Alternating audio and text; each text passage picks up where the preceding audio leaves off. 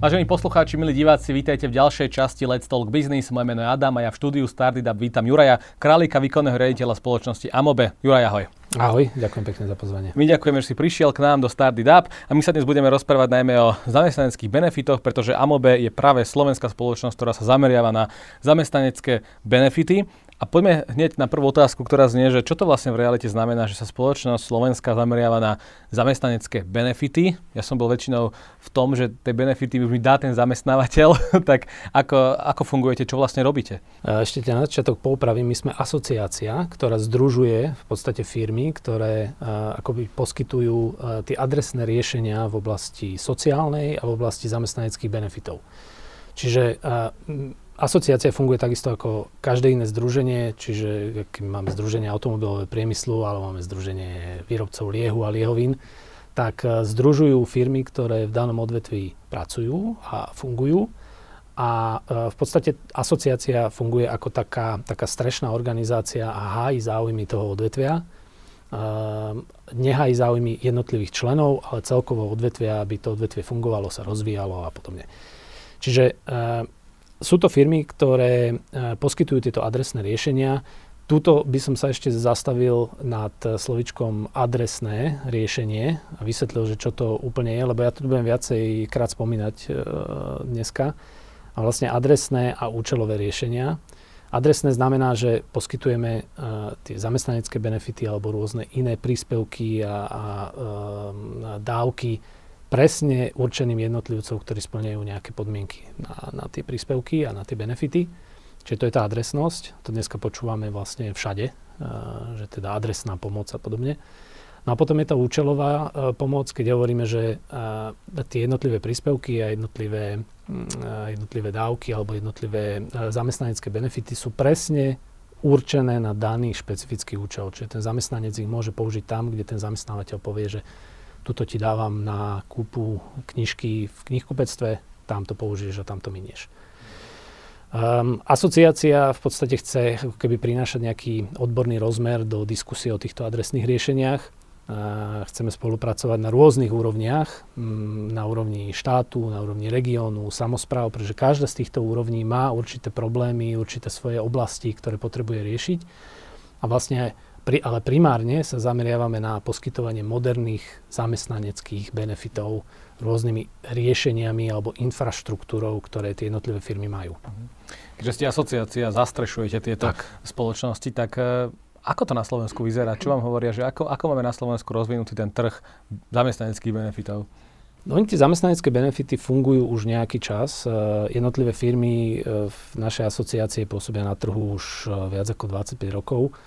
Ale vychádza to vlastne z európskeho nastavenia alebo z nastavenia v tých vyspelých krajinách, kde takéto zamestnanecké benefity a rôzne iné benefity, ešte ďalšie služby a produkty, ktoré budeme spomínať, tam fungujú už od konca vlastne druhej svetovej vojny a fungujú dlhé roky a boli určené práve na to, aby pomáhali ľuďom preklenúť uh, uh, buď to nejaké uh, krízy alebo alebo sa snažili pomáhať tým, ktorí buď boli znevýhodnení, alebo boli v nejakej hmotnej núdzi, alebo, alebo sa snažili podporovať odvetvia, ktoré potrebovali pomoc. Hej, od kultúry, cez miestny rozvoj, uh, šport, gastro a rôzne iné oblasti, ktoré boli buď to zasiahnuté krízou, alebo potrebovali zrovna pomoc.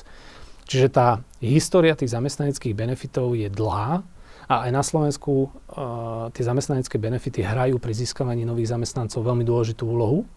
Aj keď v dnešnej dobe už niektoré z týchto benefitov sú považované za štandard, hej, keď sa bavíme o stravnom, tak stravné už dneska nie je považované za nejaký extrémny benefit. Uh, dneska už každý, kto ide sa zamestnať, tak očakáva, že ten zamestnávateľ mu poskytne uh, nejakú formu príspevku na stravovanie. Čo má aj zo zákona, myslím. Čo je, je aj zo zákona dané, že ten zamestnávateľ musí ako keby zabezpečiť stravu keď ten zamestnanec robí v určitých časových pásmach.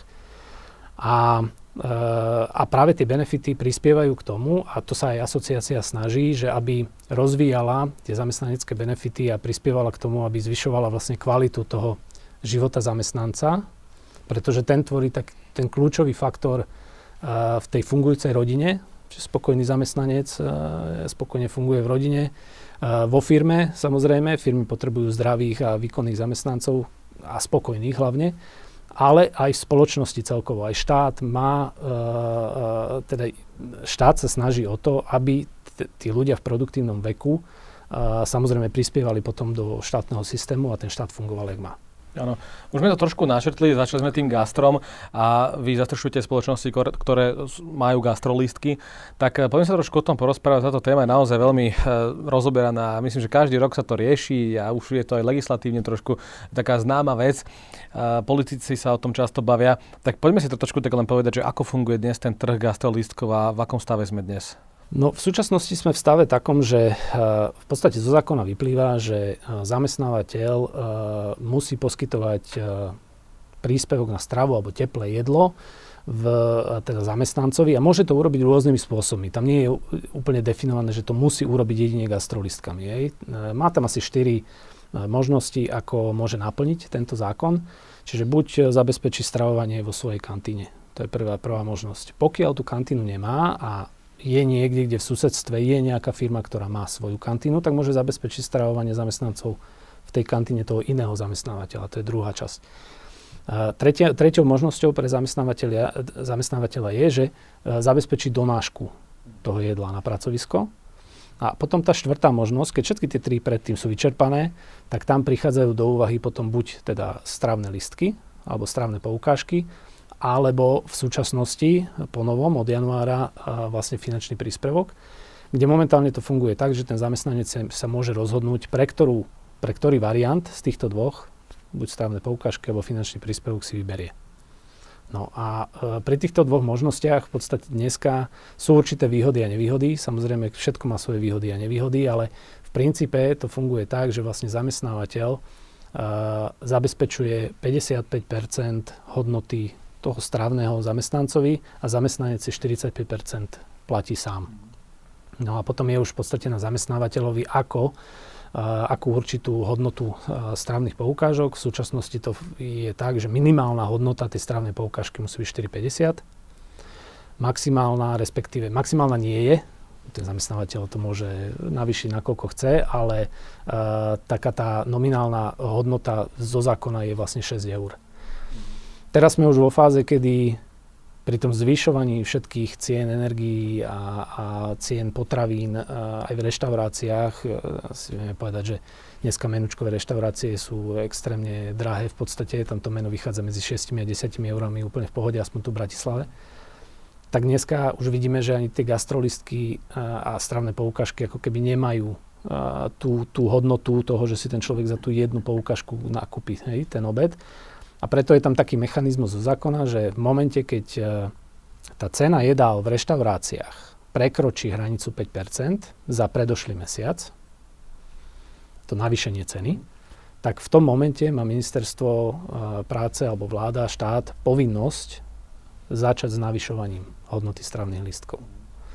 No, čo, vidie, čo sme videli vlastne po pandémii, kedy posledné tri roky vlastne vláda zmrazila navyšovanie stravných, stravných poukážok a hodnoty stravných poukážok a vlastne teraz po troch rokoch ich odmrazila a navýšila ich e, e, od 1. mája e, o nejakých 17,5%, lenže to bola báza, ktorá bola k 31. decembru 2021. A vtedy ešte tá inflácia, ktorá je už teraz, tak ešte len nabiehala. Čiže vtedy, vtedy sa nedalo hovoriť o tom, že to má byť nejaké vyššie zvýšenie.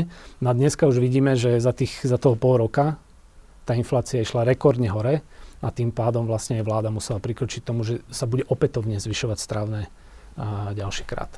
Čo je možno dobre pre, pre uh, zamestnancov firiem, uh, pre zamestnávateľov uvidíme, poďme sa na to aj trošku pozrieť, lebo stále je tá diskusia na stole a stále jedna skupina ľudí hovorí niečo iné ako tá druhá, že čo je lepšie, že mať radšej hotovosť alebo mať ten gastrolistok. A o, myslím, že vy ste napísali taký rozhorčený list pre poslancov Národnej rady, kde ste označili, že, že gastrolistky sú nástroje sociálnej pomoci. A, tak poďme si trošku vysvetliť, že ako ste mysleli to, že gastrolistky sú nástroj sociálnej pomoci a potom sa dotkneme tej témy, že čo je vlastne lepšie či mať tú hotovosť alebo ten gastrolistok, alebo s tým, to, to s tým aj súvisí. Hej. Uh, tie stravné uh, poukážky alebo gastrolistky alebo uh, po prípade aj elektronické stravné karty, ktoré už vlastne teraz stále viac a viac uh, prichádzajú do obehu, tak majú určitú, sú určitým nositeľom ako keby tej sociálnej pomoci. Z nášho pohľadu pre ľudí je to stále ako keby taká železná rezerva v určitom zmysle, že vedia si ako keby plánovať, že teda dostanú každý mesiac strávne listky v určitej hodnote, strávne poukážky v určitej hodnote a teraz viem plánovať, že dobre, toto mám určené a e, jasne dané, že môžem použiť iba na jeden účel, na to nákup potravín alebo na, na stravovanie a je to súčasťou ako keby takéhoto rodinného rozpočtu a plánovania. Kdežto na druhej strane si zoberieme ten finančný príspevok. Na jednej strane áno, dostanem hotovosť, ktorú dostanem, mám nejakú slobodu v rozhodovaní, na čo ho použijem, kde ho použijem. Zase na druhej strane ona tá hotovosť e, je na jednej strane dobrá, na druhej strane e, vám okamžite vlastne splinie s tou mzdou. Jednakže z pohľadu zamestnávateľov je to administratívna záťaž v tom, že oni musia robiť dvakrát cyklus vlastne pos, po, posielania peňazí na účet pri tých gastro uh, poukážkach alebo stravovacích poukážkach je to o tom, že ten zamestnávateľ má už nejaký systém objednávania, ktorý automaticky zadá. Uh, tie stravné poukážky sa mu vydajú a potom bez ohľadu na to, že by niečo robil s účtami a musel posielať niekam peniaze, tak automaticky to príde. Uh, s týmto príspevkom sa tam musia ešte rátať, koľko zamestnanec bol v práci, či mal dovolenku, či nemá dovolenku, či bol chorý, penka, jedno s druhým. A tým pádom príde vlastne zamestnancovi na účet nejaká suma peňazí, ktorá ale uh, v porovnaní s, so stravnými poukážkami napríklad uh, je tam a nie je účelovo viazaná. Čiže ten človek si môže povedať, na čo to miniem. A keď zrovna som vo fáze, že do tej výplaty chýba ešte ten týždeň alebo dva, a, a poviem si, že dobre, ja potrebujem ešte túto pokryť tak, taký, takú platbu, túto pokryť takú platbu, túto zaplatiť ešte niečo, no tak potom sa vlastne míňa ten cieľ toho, toho celkového príspevku, že to má byť na stravovanie, sa míňa účinku. Čiže my z tohto pohľadu hovoríme, že najmä pre ľudí, ktorí sú z tých uh, nízkopríjmových skupín alebo sociálne slabších rodín alebo zamestnanci, ktorí proste nemajú až takú vysokú mzdu, pre nich je to fakt nástroj toho plánovania a, a vedia s tým rátať, že toto mám presne určené a miniem to iba na to.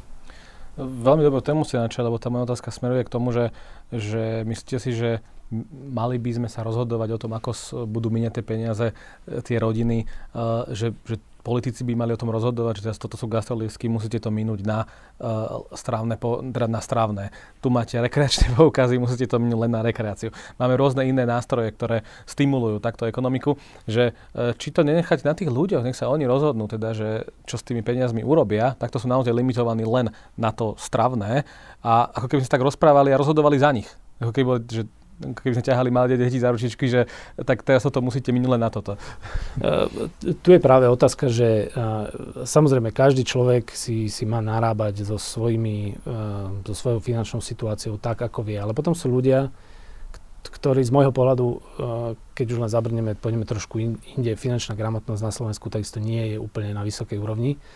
A ja si osobne myslím, že keď sa bavíme o štáte ako o zoberiem takú inštitúciu, ktorá sa má starať o blaho o, o občanov, tak by to malo byť, mala by im pomáhať. Hej. Druhá vec je, jak sa to robí, nerobí. Tak e, jeden z nástrojov, ako keby tej, tej sociálnej pomoci, čiže to, čo sme si hovorili, je aj to, že uh, tí ľudia dostanú pomoc v určitej forme a vedia, že teda tú pomoc viem použiť iba na tento účel. Hej. Aj, dobre ste spomenuli, rekreačné poukazy, presne to isté. Rekreačné poukazy, ale keď boli zavádzané, tak boli zavádzané takisto ako dosť e, narýchlo a nebolo to úplne domyslené. Hej. Čiže aj tam ten systém by sa dal oveľa jednoduchšie vy, e, vyriešiť, keby ten, ten systém bol nastavený a bol by jednotný rezervačný systém, ktorý by mal v podstate treba aj štát by ho spravoval a jednotliví, e, jednotlivé firmy, ktoré vydávajú tie rekreačné poukazy, ktoré sú aj v našej asociácii, tak by sa dopojili do toho systému a vlastne všetka, všetka tá administratíva, ktorá je zložitá dneska a tie firmy strácajú záujem poskytovať napríklad ten rekreačný poukaz, lebo s tým majú kopec administratívy hej, a kopec riešenia, tak, e, tak v, v tom systéme tých firiem by to bolo veľa jednoduchšie. Všetko by bežalo na, posa- na pozadí. Vlastne to párovanie faktúr, e, spájanie zamestnanca s tým poskytovateľom ubytovania by bolo oveľa jednoduchšia. A aj komunikácia ako keby zamestnávateľa s tým zariadením vyhodnocovanie faktúr, kontrola a tak ďalej, bolo oveľa jednoduchšie. Ale to sú všetko veci, ktoré treba vyriešiť, ale na to, čo ste hovorili vy, hej, na jednej strane áno, ľuďom samozrejme treba nechať voľnosť a každý si je strojcom svojho šťastia, ja hovorím. Ale zase na druhej strane, keď chceme pomáhať, tak tá pomoc musí byť, a to dneska počúvame, musí byť adresná a musí byť účelová. Lebo potom máme pomoc, ktorá je plošná, ktorá sa používa väčšinou len v časoch krízy, kde chcete pomôcť čo najväčšiemu množstvu ľudí, a potom je adresná pomoc, ktorú musíte presne špecifikovať na dané skupiny obyvateľstva, ktoré viete, že sú najzraniteľnejšie. Ale môžeme gastrolicky zaradiť do tej skupinky, že to je pomoc? Lebo to je predsa vlastne to ich ná... to, to nie je, že pomoc, to je asi len taký nárok na to zo zákona mať tie peniaze alebo tie financie na to, ja, stravovať sa. Ja, ja si stále myslím, že aj, aj tie stravovacie poukážky alebo gastrolistky sú určitá forma pomoci. Pretože uh, OK, my tu máme Máme tu ľudí, ktorí stravovacie poukážky majú, ale povedzme si osobne, ako, nepotrebujú ich úplne k životu. Hej. Vedia sa bez nich zaobísť. Alebo tu máme strašné množstvo ľudí, ktorí sú pod určitou hranicou, ktorá využíva tie gastrolisky presne na to, že si plánuje, vedia, že to je na to e, účelovo využiteľné na danú vec a narábajú s tým a majú to ako súčasť toho rodinného rozpočtu s tým súvisí asi otázka tá, že e, ako sa na to pozerajú, zamestnávateľia, ale plus také, že reštaurácie a obchodné siete. Často sa stretávam s argumentom, že uh, tie financie, ktoré získajú, uh, teda respektíve hodnotu na tých gastronomických, ktoré získajú, či už reštaurácie alebo obchodné reťazce, tak potom, keď to chcú premeniť na ten cash, na tie peniaze, tak samozrejme musia platiť nejaké poplatky za to opäť tým gastroliskovým spoločnostiam. Čiže napríklad z tisíc eur získaných na gastroliskoch nedostanú tisíc eur hotovosti, ale dostanú nejaké percento menej, neviem koľko to percento presne na tých poplatkoch, tak e, z pohľadu zamest- e, z pohľadu sektora biznisu, tak to je asi také, že nie, že ra- tú hotovosť, lebo tu mám hneď a nemám, nemusím platiť nejaké poplatky ešte niekomu, nejakej tretej strane. Ako to vy vnímate? my si myslíme, že v podstate tu sa jedná o platbu za, za nejakú službu. Hej. A tá služba, proste niekto ju poskytuje a tá služba niečo stojí. Hej. Ono, to je, ono to je to isté, ako keď máte hociaký iný uh, biznis alebo hociakú inú profesiu, proste tí ľudia ponúkajú nejakú službu a pýtajú si za to nejakú úhradu. Hej. Čiže niečo tá služba stojí. Uh, na druhej strane a tie gastrolisky sú nástrojom toho, že tým reštauráciám, ja stále hovorím, že reštauráciám veľmi pomáhajú tým, že tých ľudí priamo navádzajú do tých reštaurácií. Pretože keďže to môžete minúť len v reštaurácii alebo len na nákup potravín, no tak tí ľudia sa e, prirodzene buď idú do reštaurácie sa najesť, alebo si za to kúpia potraviny. Čiže stále je to pre gastrosektor si myslím pomoc a keď sa bavíme s, e, s, s, gastro, s reštauráciami, s gastroprevádzkami, Samozrejme, tam sú vždy pre a proti. A vždy budú takí, ktorí budú vyhranení, vyhranení proti e, gastrolistkom, ale potom je kopec reštaurácií, ktorým to pomáha, pretože tie menučka sú stále niečo, čo im zabezpečuje nejaký príjem a prílev tých, tých, e, tých strávnikov a ľudí do reštaurácií. V dnešnej dobe vieme po pandémii, e, reštaurácie majú problém jednak so získavaním ľudí ako čašníkov a nemajú zamestnancov, ale na druhej strane ani ľudia sa nehrnú moc do reštaurácií. A je to skrz to, že proste všetko išlo hore, ceny sú vysoké. A my si práve myslíme, a, a máme to aj e, odkonzultované, spolupracujeme s Asociáciou slovenského gastra, s, e, s reštaurátormi sa bavíme, že pre mnohých sú tie gastrolistky naozaj pomocou. Takže vlastne aký by, mal byť ten podľa vás ten ideálny model, lebo dnes to je naozaj, že zamestnanec si sa rozhodne, či chcem teda hotovosť alebo chcem gastrolistok. Uh, kde je podľa vás tak ten, tak ten ideálny scenár? Uh, ono to rozhodovanie ani až tak nie je problém. Z nášho pohľadu si myslíme, že by, že by mohla byť trošičku niečo správené s, tým daňovo-odvodovým zaťažením, pretože keď si zoberieme, tak pri, pri tom ako keby zrovnoprávnení toho finančného príspevku a, a stravovacích poukážok došlo ako keby znevýhodneniu stravovacích poukážok v, voči, voči finančnému príspevku. A to je to, čo som spomínal už predtým. Mnoho ľudí tie gastrolistky stále chce, stále si ich žiadajú a, a jedna z tých, jeden z tých dôvodov, prečo si ich stále žiadajú je, pretože uh, je to pre nich jednoduchšie, keď sa chcem ísť naobedovať, tak idem na, sa naobedovať a viem, že mám na to vyčlenené nejaké množstvo peňazí. Tuto, čo ešte pomáha, tak je prechod na digitalizáciu napríklad. Hej. Uh, prechod na elektronické stravovacie no, to myslím, že v roku 2023 sa má stať, veľa ľudí sa obáva, že sa stratia tie klasické gastrolisky. Presne tak. Od januára 2023 v podstate bude, budú všetky stravovacie poukážky ako keby digitalizované. Čiže z tohto ohľadu sa ešte zjednoduší celková administrácia, administrácia týchto poukážok jednak pre zamestnávateľov, zjednoduší sa systém, ako tým zamestnancom v podstate tie finančné prostriedky pokrývať alebo dávať. A aj na strane zamestnanca príde, zamestnanec príde k, k veľmi veľa výhodám. Že stravovacie karty nie sú len stravovacie karty, kde mám nabitý kredit a idem zaplatím reštaurácii, ale z používania stravovacej karty už teraz mnoho firiem, ktoré máme ako členov, tak poskytuje rôzne zľavy, poskytuje uh, cashbacky, poskytuje, neviem, čím viac platíte za obedy, tak potom dostanete za určitý počet obedov, keď zaplatíte, dostanete obed zadarmo. Čiže je tam mnoho, mnoho rôznych výhod, mnoho zliav, zbierajú sa body, na niektorých sa zbierajú body, tie sa dajú potom využiť inde tie elektronické karty samozrejme prispievajú aj k tomu, aby tá transakcia bola transparentná, aby sa nediali nejaké neželané daňové úniky. Čiže vyhráva tu aj ako keby štát pre, pre, fir, pre reštaurácie a gastrosektor. To znamená, že zase viacej ľudí, a to máme e, potvrdené aj zo štatistik, že tí, ktorí majú elektronické stravovacie karty, tak ten príliv naspäť do reštaurácií po pandémii je oveľa vyšší ako tých, ktorí ich nemajú napríklad. Hej. Čiže uh, aj pre ten gastrosektor je to forma zase forma pomoci a prilákania ľudí k ním. Takže ľudia by sa nemali báť tej digitalizácie. Určite. Práve naopak by to možno, že prinieslo aj niekoľko benefitov. Ja sa ešte vrátim trošku k tým gastroliskom ako takým, že uh, keď vychádzame z toho argumentu, že to je naozaj nejaký sociálny impuls pre tých ľudí, tak myslíte si, že ak by sme že zrušili gastrolisky, že reálne by nastal problém v týchto skupinách ľudí, že by teraz nie, že by nemali peniaze na potraviny, ale že narušilo by ich to nejaký životný cyklus alebo nejaký rozpočet, že ako to, to, je, to je taká otázka, ale e, z môjho pohľadu si myslím, že z, z pohľadu toho sociálneho, ako keby tej sociálnej pomoci a toho sociálneho uvedomenia si, uh, si myslím, že uh, tie gastrolisky prinášajú príliš a, a prinášajú veľa výhod k tomu, aby uh, boli zachované a aby fungovali v nejakom režime. Hej? Ten režim je už otázka, aký bude ale uh, myslím si, že je to taký základ uh, toho, tej sociálnej pomoci, čo, čo zamestnávateľia v podstate poskytujú. Oni, oni to, to strávne budú poskytovať, hej. Len tým, že je to vlastne uh, účelné a ľudia to vedia minúť iba na ten jeden účel, tak si myslím, že to zrušenie by neprinieslo žiadnu výhodu. Možno by sa mnohí zamestná, zamestnávateľia opýtali, že sociálnu pomoc by mal poskytovať štát, nie práve oni.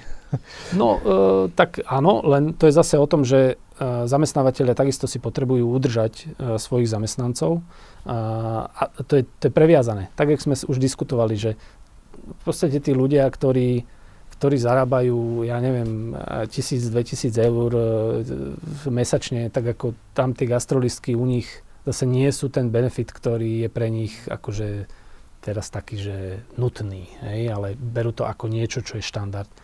Ale pre tých ľudí, ktorí majú hlbšie do vrecka, tak tam si myslím, že tam je to veľmi akože výrazné, výrazná pomoc. Ano. Rozprávame sa o gastrolístkoch, ale vy zastrešujete iné spoločnosti, nielen, nielen uh, tie, ktoré majú gastrolístky, ale povedzme si možno trošku viac o tých firmách, ktoré vy zastrešujete ako asociácia, že aké tie zamestnanecké benefity na Slovensku vôbec máme, lebo možno veľa ľudí o nich aj nevie. No, e, my zastrešujeme, asociácia zastrešuje tri firmy, ktoré, uh, ktoré fungujú na poli vlastne zamestnaneckých benefitov a gastrolistkov. A tie benefity sú v, v rôznych oblastiach. Hej. Uh, tie, tie spoločnosti poskytujú, e, to máme riešenia, alebo infraštruktúra. Čiže oni majú nejaký, e, nejaký systém, ktorý e, sa skladá z jednotlivých produktov, ktoré vedia vyskladať pre každú firmu úplne individuálne. Čiže keď si firma povie, že potrebuje zabezpečiť, ja neviem, darčekové poukazy pre, pre ľudí, potrebuje zabezpečiť rekreačný poukaz a chce ešte zabezpečiť nejaké iné benefity, rôzne môžu byť. Ja neviem, e, poukazy na wellness, ekovouchere, e, poukazy na kultúru, na šport, rôzne veci sa tam dajú robiť, tak vlastne tá firma vie prísť s riešením, e, ktoré toto zamestnancovi ušie na mieru.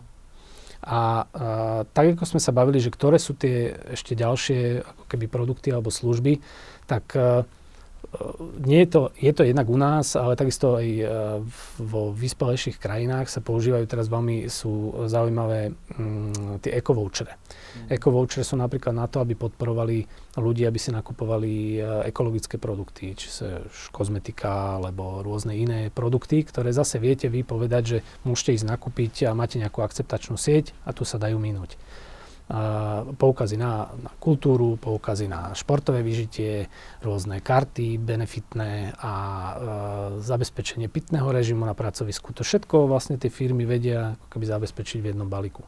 No, no, a keď, sa, keď, keď to napríklad porovnáme s, s minulosťou, máme na Slovensku lepšie podmienky, čo sa týka zamestnanských benefitov, že už to je, sme na takej úrovni, že už európskej, západnej, alebo ako to funguje inde, ako to funguje u nás? O, myslím si, že sa to po, posúva milovými krokmi dopredu. Tam je dôležité aj povedať to, že v podstate tie zamestnanecké benefity dávajú predpoklad, že tá, tieto celé riešenia a tá infraštruktúra sa dá využiť aj v potom iných oblastiach, ktoré presahujú vlastne zamestnanecké benefity. A tu sa bavíme o samozprávach alebo sa bavíme o regiónoch, kde, alebo sa bavíme o štáte, hej, keď sme už spomenuli tie voľnočasové poukazy pre deti, hej, tak tu tiež štát v podstate deklaruje, že tie voľnočasové poukazy by mali byť účelovo a adresne využíva, využiteľné. No, tak je, zabezpečíte účelovosť a adresnosť, no tak adresnosť je jasná, dostanú to e, rodičia detí, no ale teraz potrebujete zabezpečiť tú účelovosť, aby ten rodič, keď dostane finančný príspevok, tak aby to neminul na nič iné, ale na tú voľno, voľnočasovú aktivitu tých detí. To je presne to isté ako paralela v tom strávnom. Hej? Uh, len túto, tá účelnosť musí byť zabezpečená, lebo inak takisto by tie peniaze išli boh vie. Čiže e, presahuje to ten rámec tých zamestnaneckých benefitov. Tie zamestnanecké benefity sú nejaký, e, nejaký odrazový mostík k tomu, čo všetko a na čo všetko sa ešte tá infraštruktúra dá použiť. No, no. Je to veľmi zaujímavé, že keď sa po, po, pozrieme napríklad do, na, do západnej Európy, tak že už sa dostávame na úroveň týchto krajín, alebo že často sa hovorí, že už aj sme niekde inde, čo sa týka tohto, tak keď sa napríklad porovnáme s Českou republikou alebo inými krajinami, tak e, hýbeme sa že správnym smerom, že možno už, sa, už sme ich dohnali v, tom, v tej kultúre zamestnaneckých benefitov? Ja si myslím, že áno. E, stále každým rokom aj tieto spoločnosti, ktoré asociácia zastrešuje, vlastne sa snažia vyvíjať a prichádzať s novými e, benefitmi, s novými možnosťami. E, tá, tá, tá vyspelá Európa alebo vyspelé, vyspelé krajiny sú toho jasným dôkazom. Takisto dôkazom je aj to, že v súčasnosti, keď máme konflikt na Ukrajine, tak vlastne celá tá utečenecká kríza, tak aj tam boli využiteľné jednotlivé tieto riešenia. My sme napríklad pomáhali iniciatíve Kto pomôže Ukrajine s tým, že pre tých odidencov sme zabezpečovali práve papierové strávne poukážky, pretože to bol naj, ako keby najlepšia forma pomoci v danom momente pre tých odidencov, ktorí ktorých mohli vlastne priamo použiť iba na ten daný účel, hej, aby sme zabezpečili, že tá pomoc bude účelová. A e, bol obrovský dopyt mm. po tých stravných lístkoch. A takisto ešte aj je po tých stravných poukážok, aj keď to už není až, až na tej úrovni, ale stále je obrovský dopyt. A e, myslím si, že práve vyvíjaním aj tých, tých nových e, a spoluprácou so štátom, spoluprácou so samozprávami a regiónmi sa dá aj z tých z takej tej sociálnej politiky, ktorá, ktorá v týchto jednotlivých uh, oblastiach je, tak sa dá pekne využiť táto infraštruktúra na to, aby uh, to bolo adresné a účelné, tá pomoc. Veľmi zaujímavé, pán Kaligán, ďakujem, že ste prišli do nášho štúdia. Prajem ešte veľa šťastia v asociácii. Na milí poslucháči a diváci, ďakujem, že ste si pozreli túto časť Let's Talk Business a uvidíme sa v ďalších častiach. Ahojte. Čaute. Ďakujem, dovidenia.